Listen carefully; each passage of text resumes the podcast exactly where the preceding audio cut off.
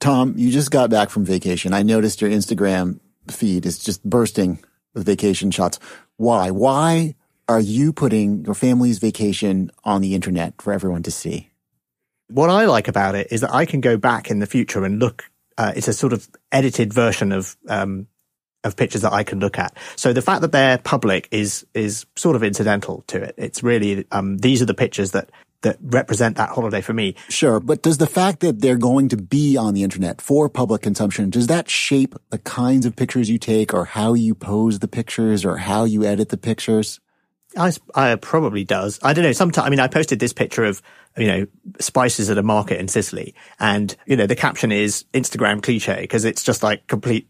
And then another picture was. You knew what was expected of you, right? I, su- you I knew it was so. the kind of picture well, the, probably people the, would like. Probably the silliest one is this picture of my wife sitting next to a, a swimming pool doing this kind of 80s modeling pose and it's like the saxophone solo is about to come in and this is in fact um, the house we were staying in the the uh, the web page that you know from the travel company where we saw it has this woman sitting in front of the you know they've got a model to go and sit there. And so we thought we would recreate this because obviously we're living the dream that they've sold us in the so we did this and then the travel company saw it and liked it. And you know it's we're just being silly. But so the the sort of like false dream vacation shot. You then recreated this, this, this false thing, but it was sort of real, but it was sort of fake. But then you put it on Instagram for people to see in order to give them some kind of image of the kind of vacation you'd taken, which was actually like a copy of a copy that never existed. Exactly. We're going down rabbit holes. We are. There's, there's so many games inside games going on here, but this is, you know, it's, it's, it's silly. It's well, fun. This, this is what social media has done to us. It's created these incentives, these expectations about reality and false reality and constructed reality. That's what we bathe in these days. The truth is though, the camera is a liar and it has always been a liar.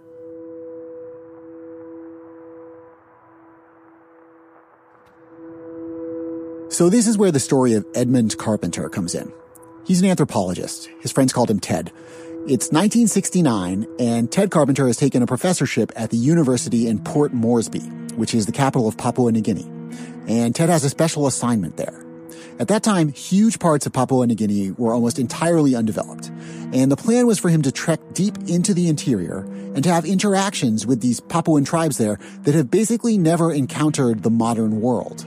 I then uh, went to New Guinea and spent about a year there this is Ted Carpenter speaking in a 2003 documentary about his work. And uh, native groups were uh, extremely friendly. The landscape was just fabulous, amazing. And isn't Papua New Guinea also famous for having like hundreds of languages? Like every every valley and every bay has a different tribe with a different language, and they can't understand the people just around the corner. Yes, very distinct. There's no monoculture. 800 mutually unintelligible languages and, and different physical cultures, and no one was borrowing anyone else's culture or costumes. The way he put it was he could step in and out of 10,000 years of history, observing and probing and testing. It was possible with the greatest of ease, with just an outboard motor uh, and a dugout, to go right up into prehistory uh, where you actually saw stone axes being used, and not by choice.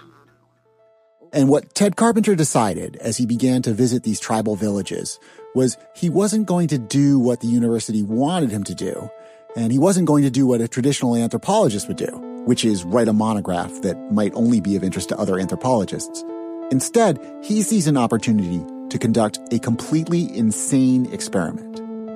We could step in and out of different uh, media worlds, different periods of time. The experiment that he's excited about is he wants to find out what happens when an adult who's been living in a primitive world suddenly sees himself in a photograph or on film for the very first time. From Slate, I'm Seth Stevenson. From The Economist, I'm Tom Standage. Welcome to the secret history of the future.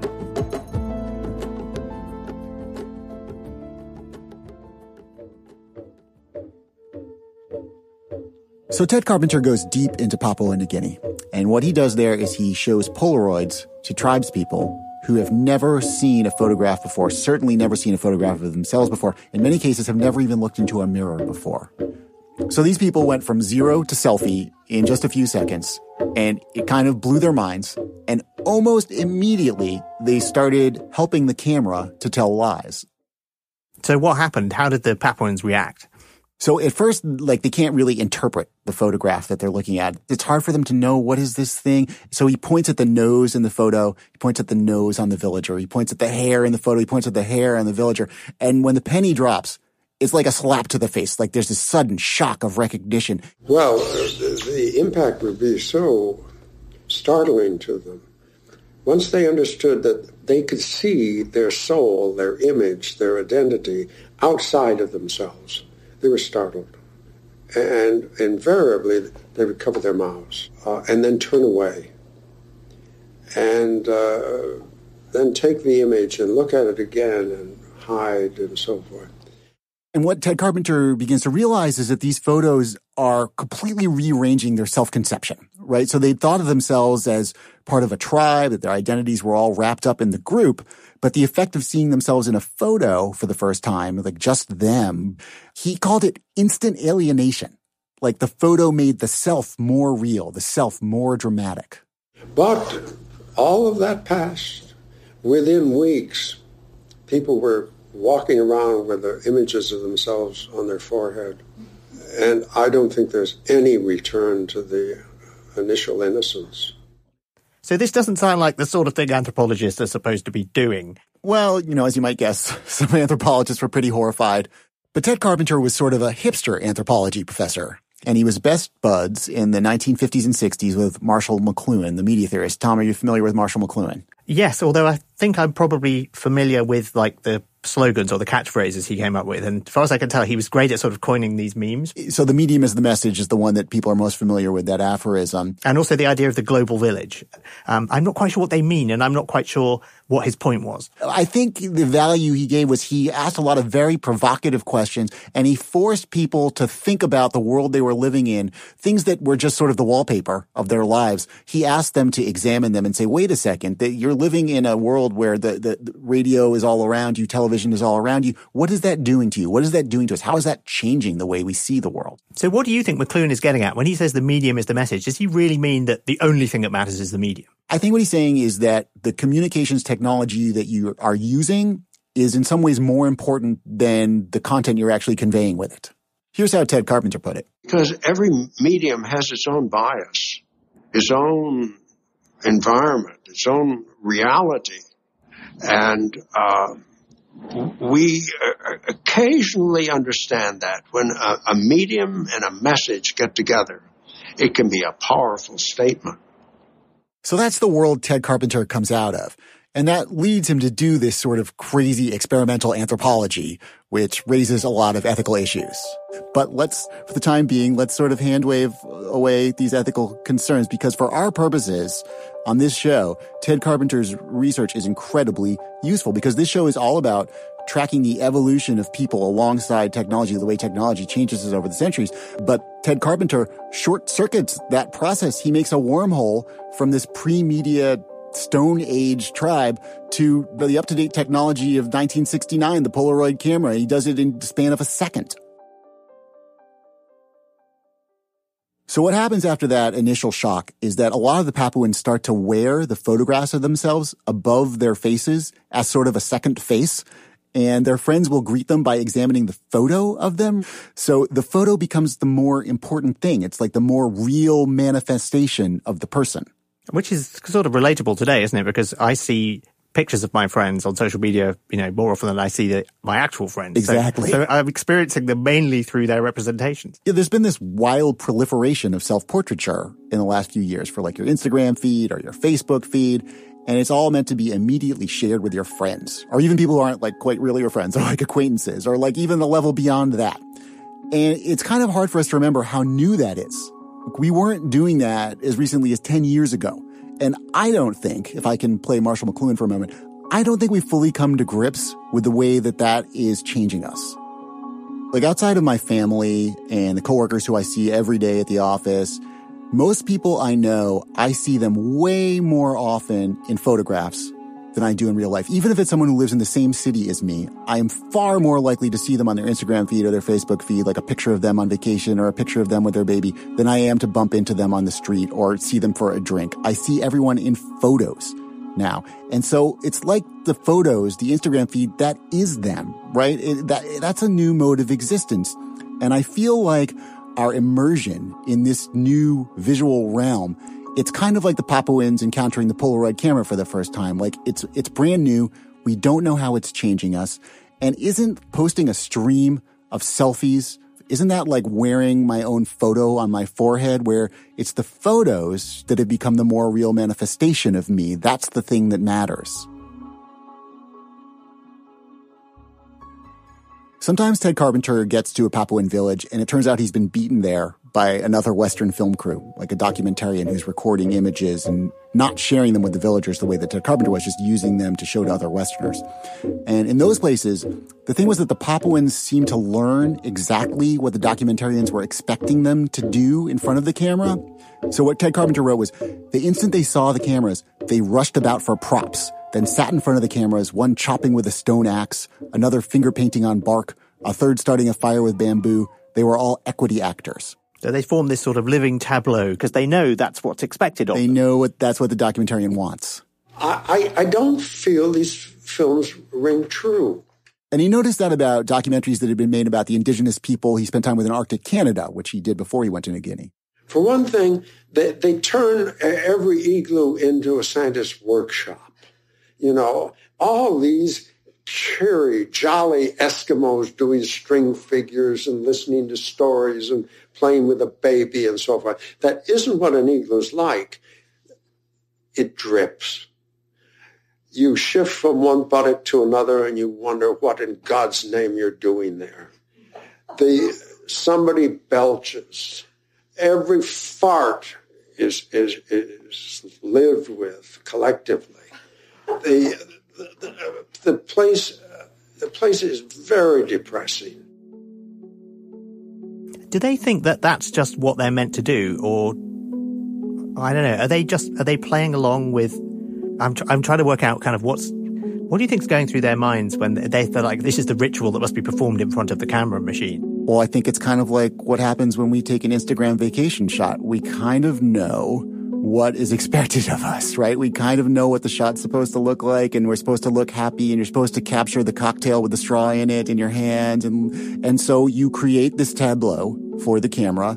That's what you think the, the viewer wants. So they know they're going to be asked to, you stand over there and you, you get the hand axe out. They know that that's what's going to be asked of them anyway, so they might as well just cut to the chase and be the uh, the Papuans from Central Casting. Well, the camera creates a fake reality. The presence of the camera causes people to behave differently. It did for the Papuans, and it does for us.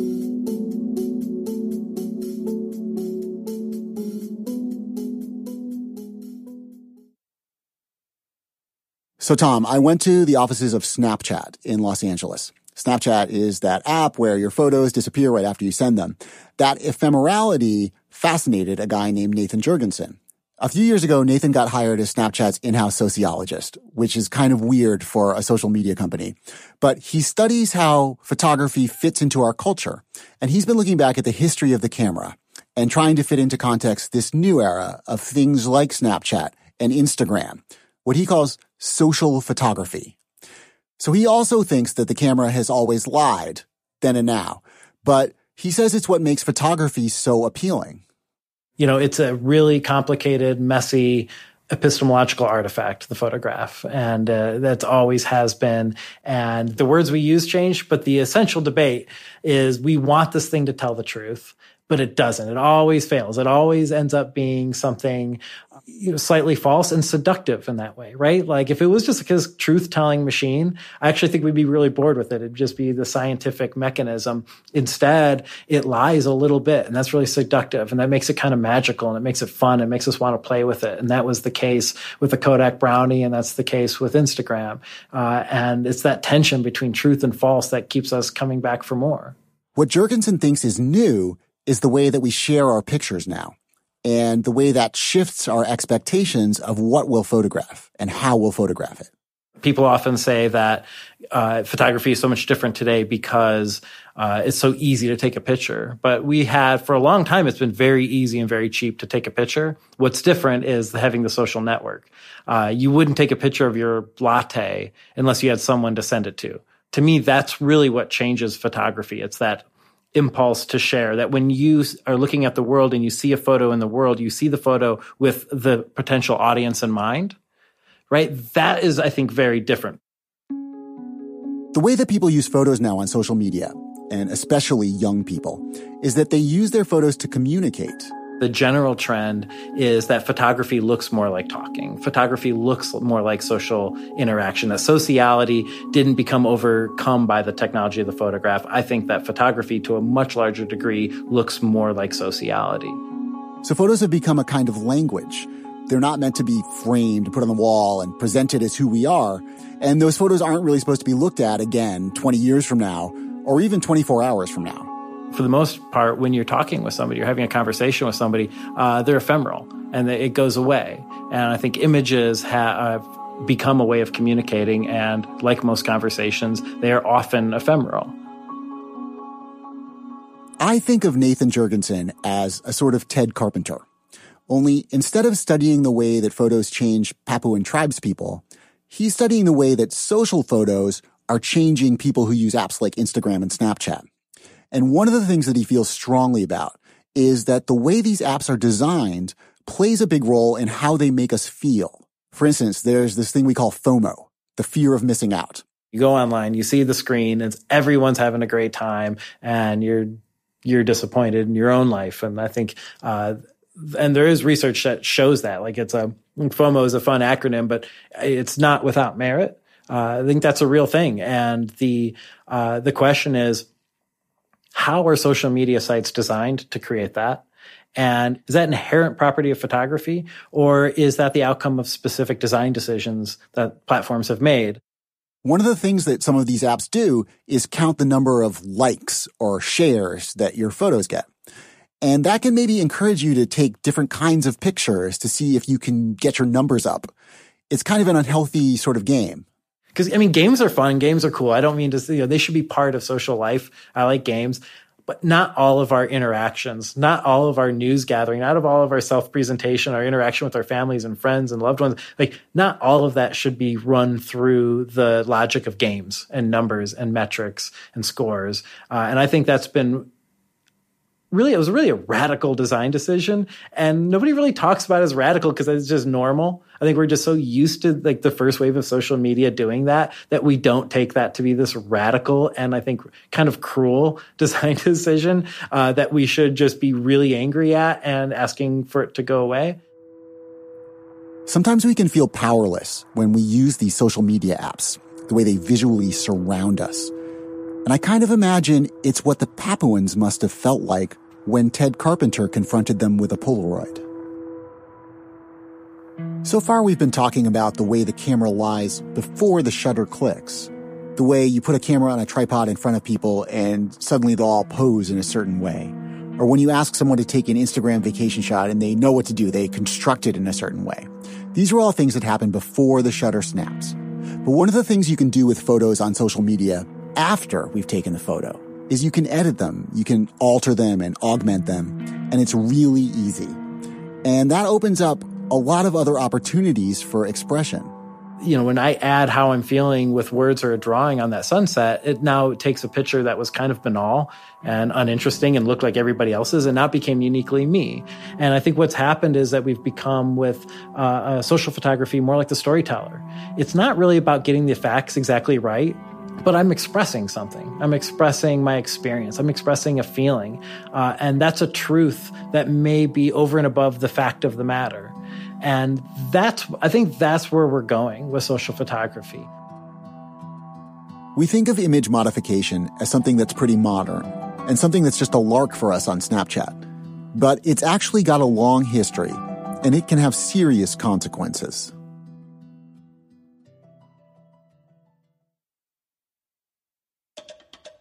So I spent a year working as a Photoshop operator, and this was way back in the in the nineties when digital photography was just getting started. But the weird thing about Photoshop is you spend a whole day doing Photoshop, and then it messes with the way you perceive the world because you end up walking down the street and you want to like rubber stamp all of the blemishes on the pavement, and you want to fix the bricks and the houses that aren't quite that right. Fire hydrant is unattractive. Yeah, exactly, let's exactly. let's take it out and so wipe it out. So it really messes with your head doing uh, doing Photoshop for kind of long periods. But um, but I did still, you feel like a liar? Uh, well, I was kind of, you know, just following orders at that point. I was working. Oh, that's no excuse. Well, I know, I know, but you know, that's that's the excuse I'm going to use. I mean, they said you do this and do this, and so I did it. Tom, you were doing this in the mid '90s, but you know, we've been photoshopping things since long before computers even existed. Well, the funny thing is that the modification and manipulation of photographs isn't new. And in fact, it's as old as photography itself. So having your picture taken in a photo studio was the done thing. You know, you want to have your, your picture on the wall. And uh, for decades starting in the 1860s, a well-known visual joke, which I suppose today we'd call a meme, was the fake decapitation image. One of the things they could offer you was the option to be shown holding your own head, like a ghost or someone who'd recently, um, you know, been to the guillotine. And this was done through the magic of dark wizardry, they'd essentially take a picture of you and then cut out the head and, and move it. And that's just a bit of fun, but similar tricks can be used in much more sinister and consequential ways. I always think of those photos of Stalin in the 1930s where he's got his right hand man next to him. And then when you see another version of the picture, the person has just completely disappeared. Or they've been replaced by someone else. Yes, they're hilarious, those pictures, because they change over time. You get several different versions of them. You can see from one version to the next as people appear and disappear and their faces change, who's in favor and who's fallen out of favor in a particular year. So there's a very, very long history of this, even before the digital era. The digital era has just made it easier and something that we can all do in few seconds just with a few taps on our smartphones. I do remember one of the first ones. Um, it was uh, John Kerry and Jane Fonda. This is Hany Farid. He's a computer science professor at Dartmouth College, and he studies how to authenticate whether an image is real or faked. One of the first images he debunked was in 2004 when John Kerry was running for president and a photo circulated showing Kerry sharing the stage at an anti-Vietnam War rally with Jane Fonda, who was a hugely controversial figure for things that she'd said and done during the Vietnam era.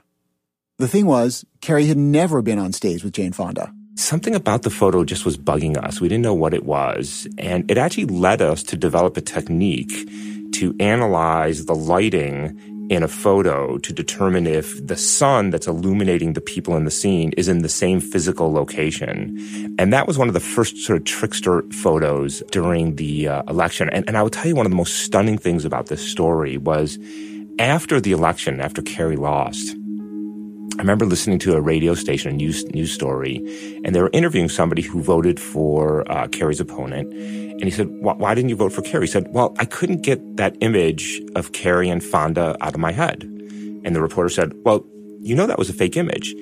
And this is true. The guy said, "I know, but I couldn't get the image out of my head." and that's why images have played a role in politics since the beginning of the camera.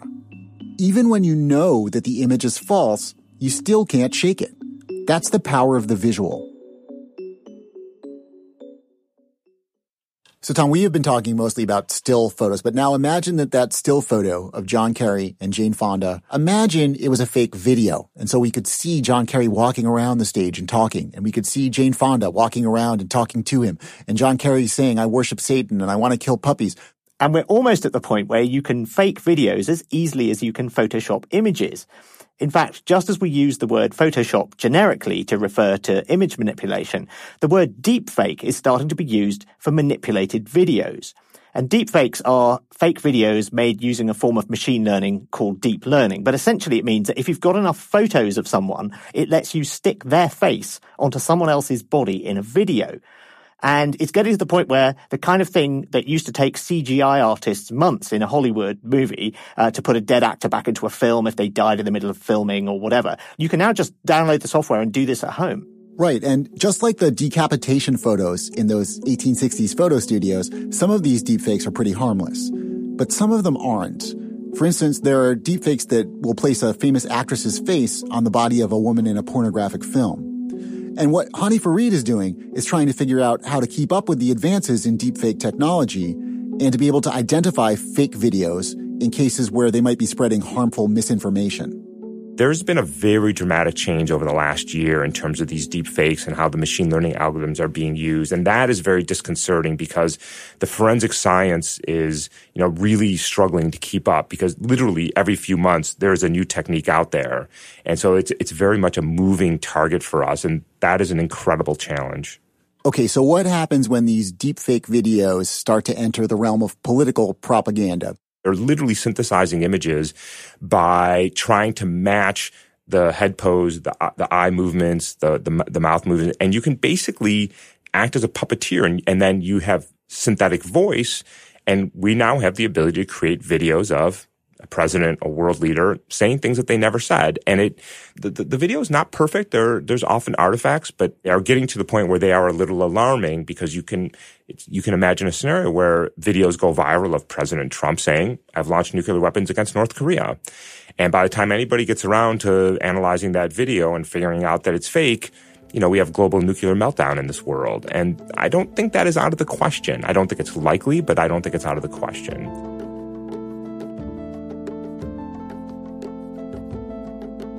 You know this this saying that you know pics didn't happen has given way to video or it didn't happen. We still intuitively trust video, and if video can be compromised or, or made up, that goes out the window.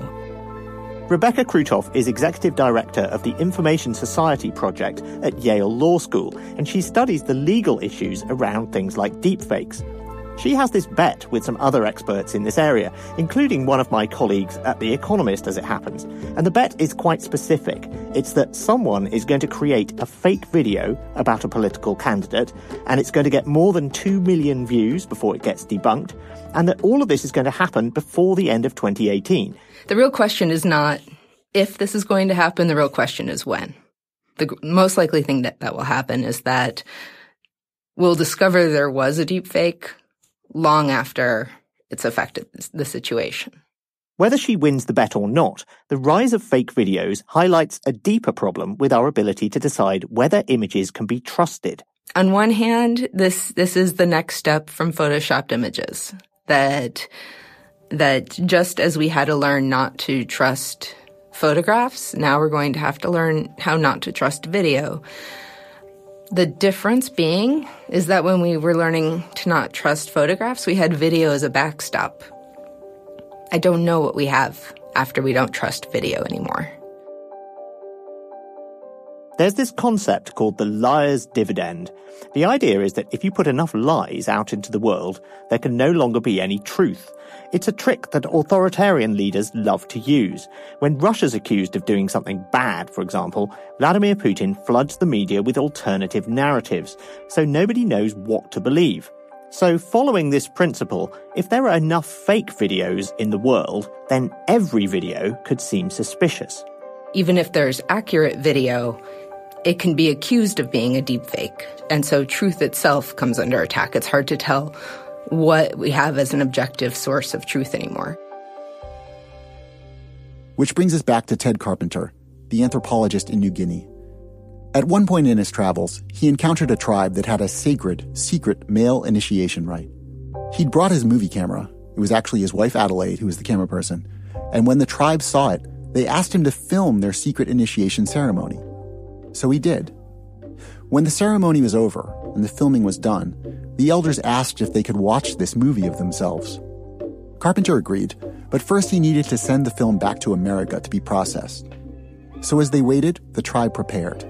They made a sacred enclosure specifically for viewing the film. And then they announced that once the film had been shown, they would no longer hold mandatory initiations for the tribe's men, as they'd done for hundreds of years, because they'd have a film of it they could look at. The presence of the camera had detonated their entire way of life. The idea that an image could be more important to the Papuans than the real thing that it depicts is scary. But we sort of do the same kind of thing ourselves today by spending more time interacting with our friends as digital simulacra on social media than we do in person. Once again, it's like the pictures are more important than the reality. And it's actually even scarier now because we still put tremendous faith in images. And in some ways, we let them supersede real life. But now we have no guarantee that the image hasn't been manipulated or like just made up out of thin air. And even if the images aren't actually manipulated, the selection of pictures and videos that people post on social media can be wildly misleading. Since the invention of photography, we have, if you like, had to navigate a personal version of the liar's dividend. Whether it's endless albums or slideshows of holiday photos or oversharing on social media, we're all spreading and receiving propaganda about our own lives to try to control the view that we want people to have of us. And when you add image manipulation and the gamification of likes and shares, that distorts things even further. So it's hard to tell what's an objective source of truth anymore. We can all be like Vladimir Putin we can all flood the zone with narratives that aren't entirely truthful and in some cases deliberately obscure reality.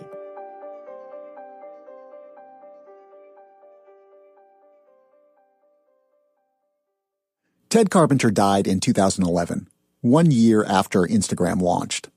Thanks to his time in New Guinea, he didn't need to see the advent of social photography in order to understand that images have a power to shape the world beyond our control. When they're transforming it in their own way, we haven't harnessed them.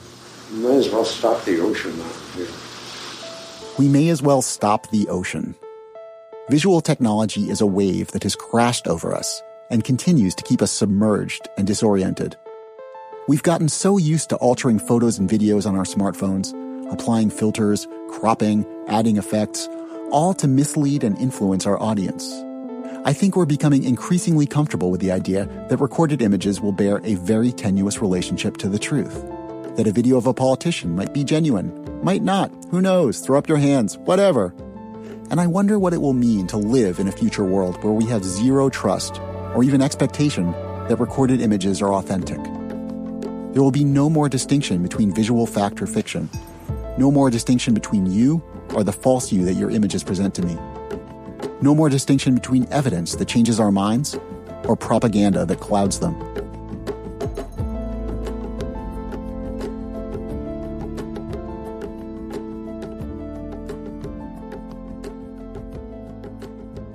So, Tom, I will confess to you, my original intention for how we were going to wrap up this episode is I was going to make a deep fake where they would put you into pornography, where you would be a, a, like a male porn star. Thank goodness this is a podcast and there's no video. And I was going to confront you with it and see how would that, let's just imagine I did that. And let's just say I threatened to, you know, re- put it on Facebook, just re- like put it up on my Twitter page, release it to the world. Now, how do you feel? Uh, then I say, how much do you want? I mean, that's, that's the next step. Well, I think the fact that you couldn't do these things shows you that it's more difficult than you think it is. So I don't know how quickly these things are going to get better, but maybe it would make me think twice about having as many pictures of me publicly available. Because that's one of the things you can do. I have friends who do this, who, who, you know, they deliberately keep pictures of themselves off social media because they just don't know what's going to happen to them, who's going to use them for things. And then the other thing is there's still the voice. Yeah, well, okay. So I wasn't able to make the deep fake video, but, but here's something I did do. Uh, Tom, what do you think about my argument so far? That you are completely correct. Now that sort of sounds like you. It doesn't 100% sound like it you. Sounds like a robot me. yes. Yeah. What, what is it then? So this is, this is the company called Lyrebird. And if you give them a few hours of audio of someone talking and transcripts of that, they can take it and make a voice. So that's what we did with you. We took a few hours of you talking and transcripts of what you were saying. We gave them to the company and they created this voice, your voice, and I can make you say anything I want you to say pretty much. Go on then. Let's um. Here you are again. From the economist, I'm Tom Standage. Welcome to the secret history of the future. Now, as you point out with deepfakes, this is this is not yet 100% plausible voice. Like no one is going to listen to this and be like, "Oh yes, that's definitely Tom. He's speaking so naturally. That sounds just like him." But you can also see how they might get there before too long, and then what? Then what? You know, now I can just have you say anything at the drop of a hat on my command. You're my puppet. That's true. If you look at the uh, deepfake videos of, of, of Donald Trump and Barack Obama, they both had to use impressionists to do the voice, and actually that was what let them down. Um, so I think yeah, if they can crack that, then we're really in trouble. But I think the general takeaway is that we all need to be on our guard in ways that maybe we weren't in the past, and we need to be much more skeptical about not just photos, but also video and audio. And we maybe need to think about how much of ourselves we put out there into the public domain, which just gives people the raw materials they need to make fake versions of us. We will need to be on our guard in ways we weren't in the past. I couldn't have put it better myself. The medium is the message. It has taken a fake voice to persuade me that Marshall McLuhan was right. There you are.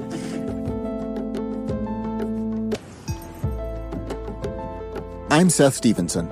And I'm Tom Standage. The Secret History of the Future is a joint production of Slate and The Economist. It's produced by Bart Warshaw and Kate Holland. Editorial help was provided by Gabriel Roth. The senior producer for Slate Podcasts is TJ Raphael. The executive producers are Steve Lickteig for Slate Podcasts and Anne McElvoy for The Economist. Next week on The Secret History of the Future. If you could have some sort of clock in the sky and you could compare that with the time at a place of known longitude on land, then you could figure out your position. Thanks for listening. If you haven't already, subscribe to the show on Apple Podcasts or wherever you listen.